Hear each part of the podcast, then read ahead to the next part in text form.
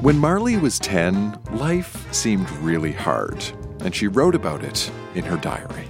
Being nine years old, it's all too tough. I'm not popular at all right now. Everybody teases me. It's so mean.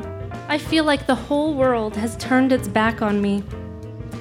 Now, besides that, life is great.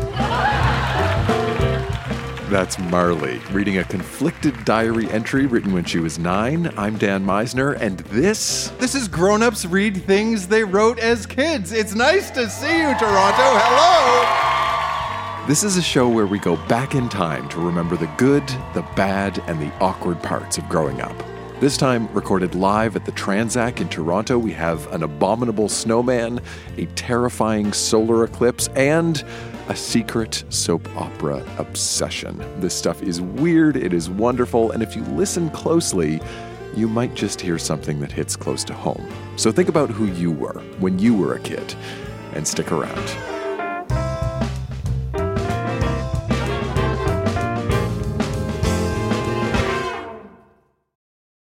Does Monday at the office feel like a storm? Not with Microsoft Copilot. That feeling when Copilot gets everyone up to speed instantly? It's sunny again. When Copilot simplifies complex data so your teams can act, that sun's shining on a beach. And when Copilot uncovers hidden insights, you're on that beach with your people and you find buried treasure. That's Microsoft Copilot. Learn more at Microsoft.com/slash AI for all. Joining us on stage right now, Olive is going to read a journal entry they wrote at 14 or maybe 15. Please welcome to the Grown Ups Read Things They Wrote as Kids stage, Olive.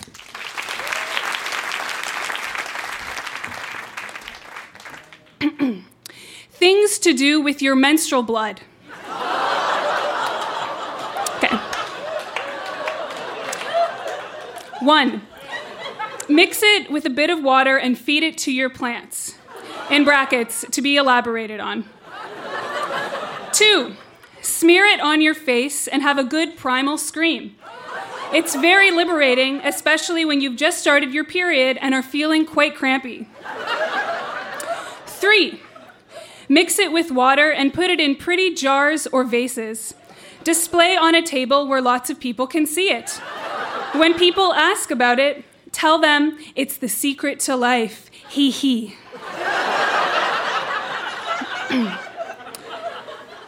Four, paint with it. You've probably heard stories of this and thought, do people really do that? Well, yes, they do. And I am one of the masses. It's fun and pretty. I suggest finger painting, but brushes might work too. I've never tried.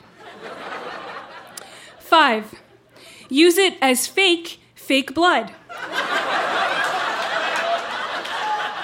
Offer it to friends at Halloween to complete their outfits. Tell them you have this great new fake blood recipe and then laugh when you watch your shredded insides harden on their face.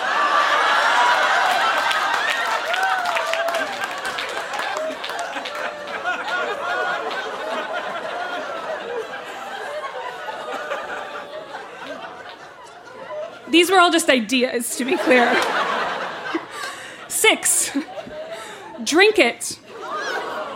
It might not taste great, but hell, it makes you feel uber down to earth, and who doesn't want that? Serve it to guests at a dinner party. Uh, say it's European. Seven, decorate clothing with it. Tired of that old white t shirt? Smear on some blood and a pretty design, and now you're at the oat of fashion. Eight, cook with it. I've never tried this before, but it's got lots of nutrients in it, and it would give that sauce a pretty color, right? Nine, smear it on paper and then take a flame to it. It burns a nice brown color, very satisfying. 10. Give it to people in little vials, either as going away gifts, a little something to remind you of me, or just because you feel like giving people your menstrual blood. 11. I've never tried it before, but I'm sure if you had blonde or bleached hair, if you soaked your hair long enough in blood, it could dye it an awesome red. Punk rock, yo. Thank you.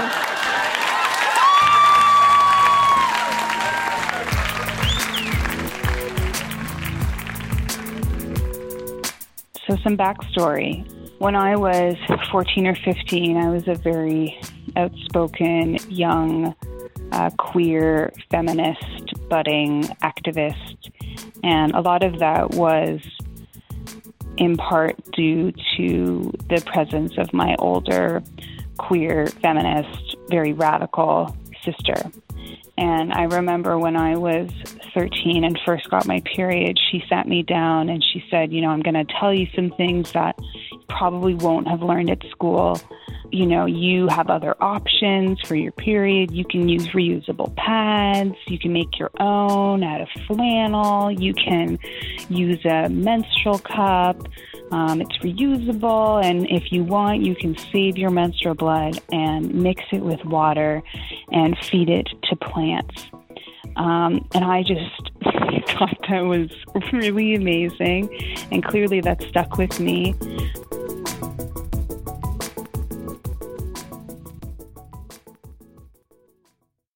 Some kids are fascinated by space, outer space, and I know this because I was one of those kids. I had glow in the dark stars stuck to the ceiling of my bedroom. I had a model of the solar system hanging from my light fixture, and one year for my birthday, I got a toy planetarium. I was pretty into space, but I was also kind of terrified by space, or more specifically, I was terrified of solar eclipses. I remember my elementary school teachers warning all of us about the danger of looking directly into the sun during an eclipse. And I remember when there were eclipses, I would walk to school with my eyes glued to the ground.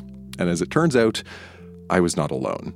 Our next reader, Shirley, read two diary entries written in May 1994, the day before and the day of a solar eclipse. May 9, 1994, Monday, 6:16 p.m. Dear someone, I'm so worried about tomorrow. See, there's going to be a solar eclipse and it's very dangerous. If we happen to look directly at the sun when the eclipse is occurring, we would get severe eye damage or even end up blind. I'm so scared. What if I get tempted to look at it? You know, it's not very easy to control temptation. So, would I go or not to school tomorrow? I'm not sure. I feel safer at home, though. I mean, what if some of the kids who hate me just raise my head directly to the sun? I'll be doomed. Blindness could take away everything from me my dreams, and the side of everything that is dear to me, like the side of my keyboard, my flute, my family, my friends, my relatives, my home. Oh, but tomorrow I'll be having English and computers in the morning. Then afterwards, we're going to stay in my classroom the whole day. That is after lunch to avoid the eclipse. So we're not exactly going to be doing anything in the afternoon. But if I don't go to school, I'll be missing English and computers, and I hate missing classes. So maybe I would just go to school in the morning so I'd have English and computers. Then I'll go home during lunch. Still, I have to think about it. Uh, I hope I don't end up blind or my family or my friends. I still have the unknown future ahead of me for me to end up blind now. I still want to explore the world, to travel to different places, to be on Broadway or West End someday, and to have the fun and happy times I'm supposed to have. Who knows? I might not be able to write on this diary ever again. And being blind is like a really big deal. My life's at stake tomorrow if I let temptation take over me. Your friend, Anonymous. Didn't want anyone to know I wrote it. May 10th, 1994, Tuesday, 7:27 p.m. Dear someone, phew, what a day. I just survived one of the life or death situations in my life. Well, actually, this is the first time I had the life or death situation, and it's not exactly life or death, it's more like to see or not to see. I did end up going to school in the morning, then I went back home after lunch before the eclipse, and there were many times I almost looked directly at the sun. But thank goodness I didn't. So I'm okay. Your friend Anonymous.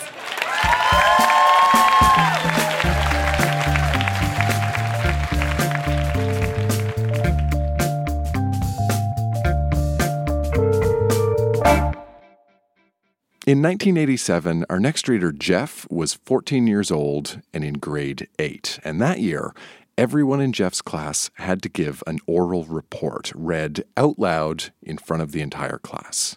And when my classmates were doing reports on historical figures, hockey players, uh, how the stock market works, I decided to um, make a scrapbook and do a report on the soap opera Santa Barbara.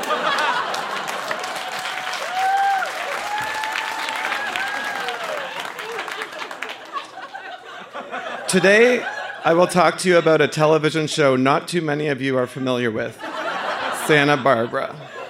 Yes, you gasp. It's a soap opera, but it isn't scummy, lusty, or simple minded like most others on TV. It is one hour of action packed uh, excitement every weekday at 5 o'clock on Channel 12. Out of the three plus years it has been on the air, I have watched two of them, and I will probably watch until the show comes to an end, which I did. The show revolves around the Capwells, the richest family in Santa Barbara. Everyone else on the show is somehow associated with them. In the past years, everything from a hostage crisis to a brainwashing scheme to a psychopathic killer throwing his wife into a tank of killer sharks at a marine park have happened. To give you a feeling of what an episode is usually like, I will describe what happened on last Friday's episode.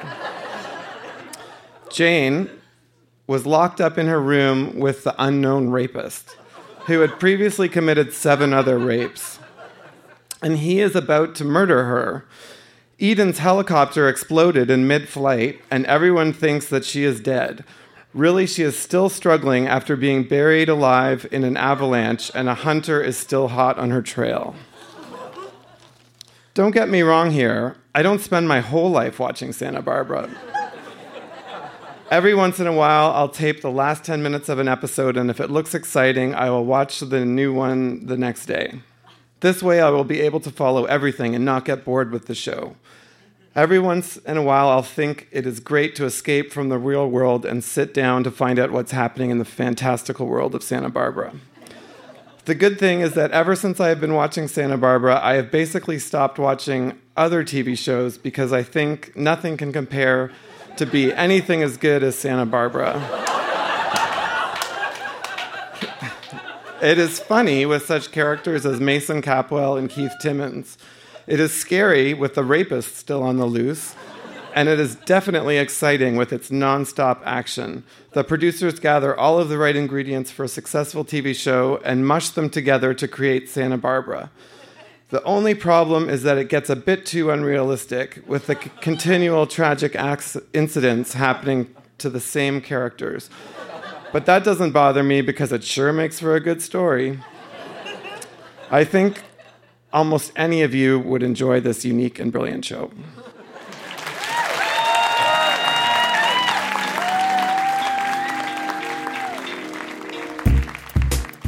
After our show, Jeff told me the backstory to his Santa Barbara obsession. Turns out he was homesick for three weeks with mono, watching daytime TV, and that's how he got hooked. But for a long time, Jeff kept his love of Santa Barbara secret. Well, I continued watching the show all through high school, and it kept the secret from my parents. I taped the show every week on VHS, and I would sit at my father's desk and pretend to be doing my homework, watching TV at a low volume with my finger hovering over the pause button. I'd shut the TV off and bury my head in a science textbook anytime my parents would walk by. It was shameful, deception, but also thrilling.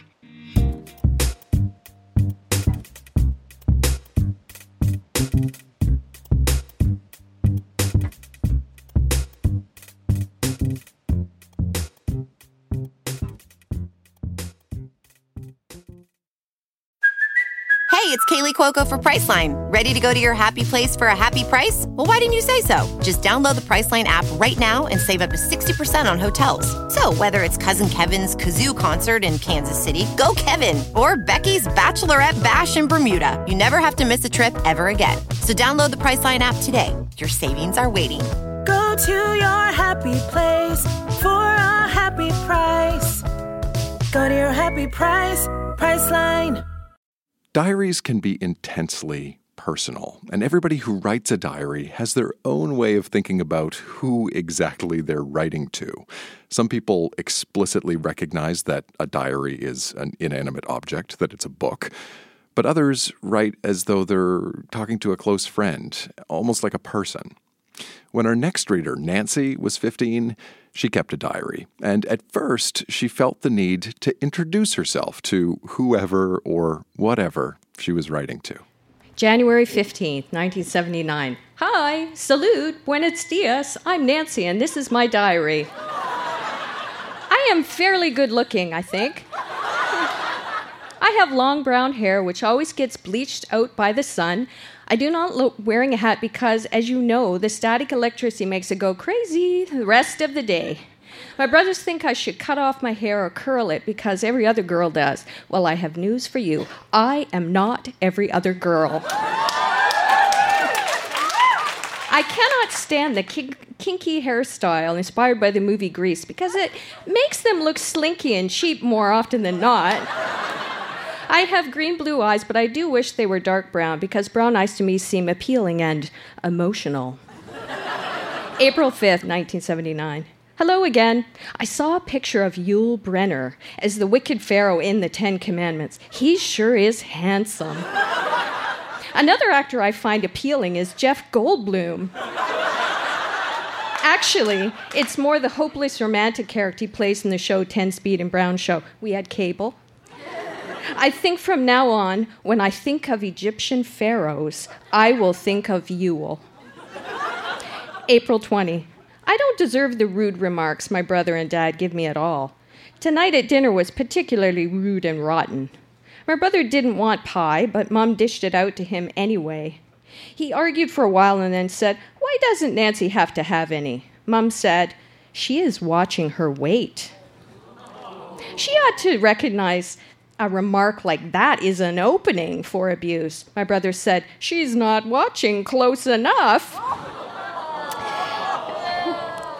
I don't think I'm fat. I've asked friends I can trust to tell me the honest truth, and none of them think so. They know I want to know, so they give me the on- their honest opinions, not empty compliments. I'm not constantly binging on food like my brothers, and I hardly eat anything for dinner. Dad is particularly bad because he pretends he's kidding when he said I look schlumpy fat and I should go on a diet. He does it because he is overweight. I think he's glad I am like I am so he can have an outlet. I can easily understand why young girls starve themselves to get thin. I'm so glad I have a diary for an outlet. Sometimes I dream of going on a talk show and answering perso- personal questions from Johnny Carson or Merv. Without a doubt, I, I'd always say I regretted my family life. But truthfully, I could never denounce them on television because I'm the different one in the family, not them. May 10. Friday before leaving for home, I helped with the senior prom decorations. I climbed up on a scaffold and taped fish up on the ceiling. It was a weird feeling, exhilarating. Today, Mom and I went shopping and I got my bathing suit. I've grown, and not just wider. I know because the bathing suit fit well. I guess you could say I developed more. Don't laugh.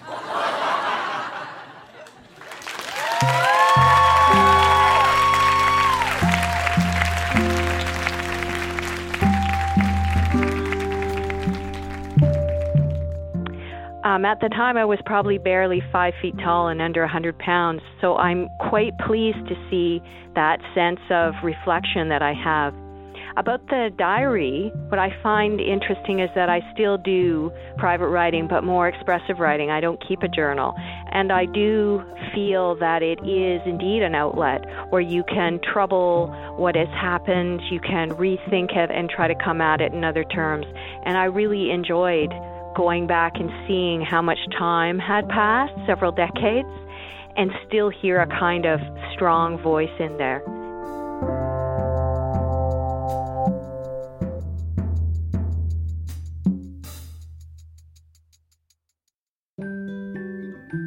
When Anna was a kid, her parents encouraged her to write letters because they wanted her to be good at keeping up written correspondence. So, anytime Anna lost a tooth, she wouldn't just leave it under her pillow.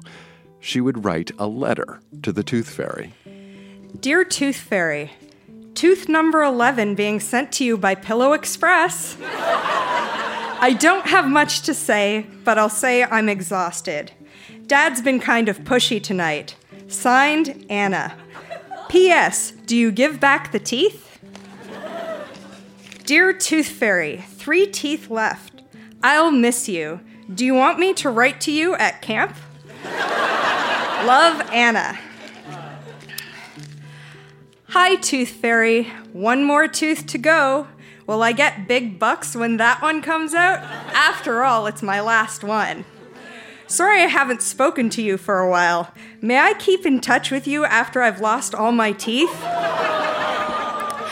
I hope so, because I'll need someone to talk to when I get braces. And you are the tooth fairy. Anna. Now, we were really lucky that Anna's mom was able to get in touch with the Tooth Fairy so she could get those original letters back. I received these letters from my mother in the last week, and all of them contained the teeth. Thank you.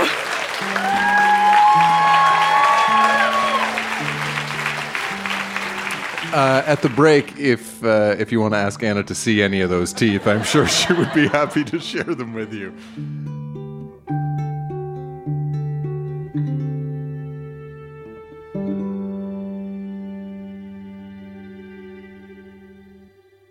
Our next two readers brought along short stories, and both stories have to do with the importance of moms. First up, it's Ben reading an adventure story with a moral. A dead time story. One day, there was a boy named Zach. Zach was 12. Now, Zach lived by a mountain, and he wanted to go on an adventure to see what lived on the mountain. Some people say an abominable snowman lived on the mountain. Zach wanted to see if one really did, so that day he asked his mom if he could go, and his mom said no. It's too dangerous. But, Mom, I'm 12 now, and I want to go, Zach said. I said no. Now, would you go feed the bunnies? no, said Zach. Okay, and you can go straight to bed, Zach's mom said. Fine, Zach snorted. That night, Zach said to himself, If I want to go on an adventure, I can. So that night, Zach sneaked out his window. Zach forgot that he slept on the top floor. Zach fell two stories. It shocked him. It's a good thing it was winter, or Zach's blood and guts would be all over the place. Zach started for the mountain, and it took him a long time to get there. Zach had to tromp through two feet of snow. Finally, Zach got to the mountain. While Zach was climbing the mountain, he heard spooky noises. They almost sounded like groans. Zach had been climbing the mountain for almost an hour. Zach was about to turn back, but then he saw a cave. When Zach got closer, the groaning got louder. When Zach finally reached the cave, the groaning was even louder. Zach looked in, and the groaning wasn't coming from the abominable snowman, it was coming from a human. The abominable snowman was eating the human. The abominable snowman turned around and saw Zach, and the abominable snowman said, Good, another flesh thing. Zach tried to run, but it was too late. The abominable snowman had got him, and Zach's last words were, Ah! And then I guess somehow Zach gets away because it goes on to read that was Zach's last and first time climbing the mountain. Uh, once he escaped the abominable snowman, he, he didn't want to climb that mountain again, or any other one. When Zach finally got home, it was 2 o'clock in the morning. So that just goes to show you should always listen to your mom.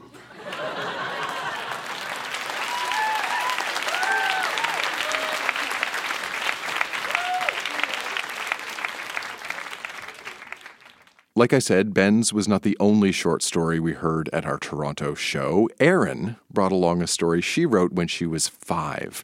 And the thing you really need to know about this is that while Erin wrote this story, it was transcribed by her mom. So as you're listening, just picture that five year old Erin dictating and her mom writing all of this down.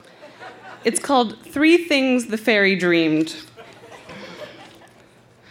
There was a big fairy in her bed.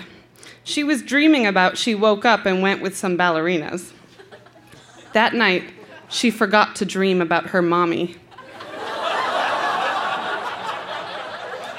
She forgot about her mommy. She was having fun and doing tricks and learning ballerina tricks and playing with the tree trap. But she forgot about her mommy. She never dreamed about her mommy. then one night, she woke up with two bears. One was Love a Lot, and the other was Rainbow Bear. And she learned some bear games, and she was playing with the bear trap, and the angel trap, and the tree trap. But she still forgot about her mommy. she never, never dreamed about her mommy. Then one night she woke up with two rocking horses and she rided them over and she rided them back. And she was playing with pony traps. Then she woke up in her dream and said, Are they real? I've got to darn find those guys. I better go off in the woods and find the bears first. I found the bears at last, but they're only a funshine and tenderheart. There's Clover Bear, too. First, she went to ballerina class and found three of them. Then she went to Ponyland and she got three ponies. The end.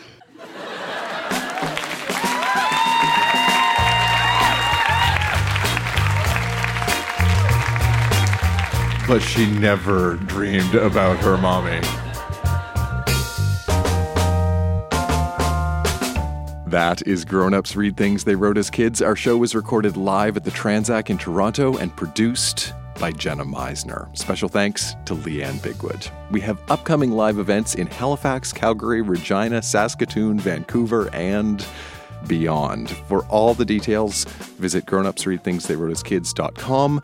And if you want a heads up about future dates, join our newsletter. There is a link at the website and in the show notes to this episode. We're also on Facebook, and that's where you can find photos of all the readers you heard in the show. I'm Dan Meisner. Thanks for listening.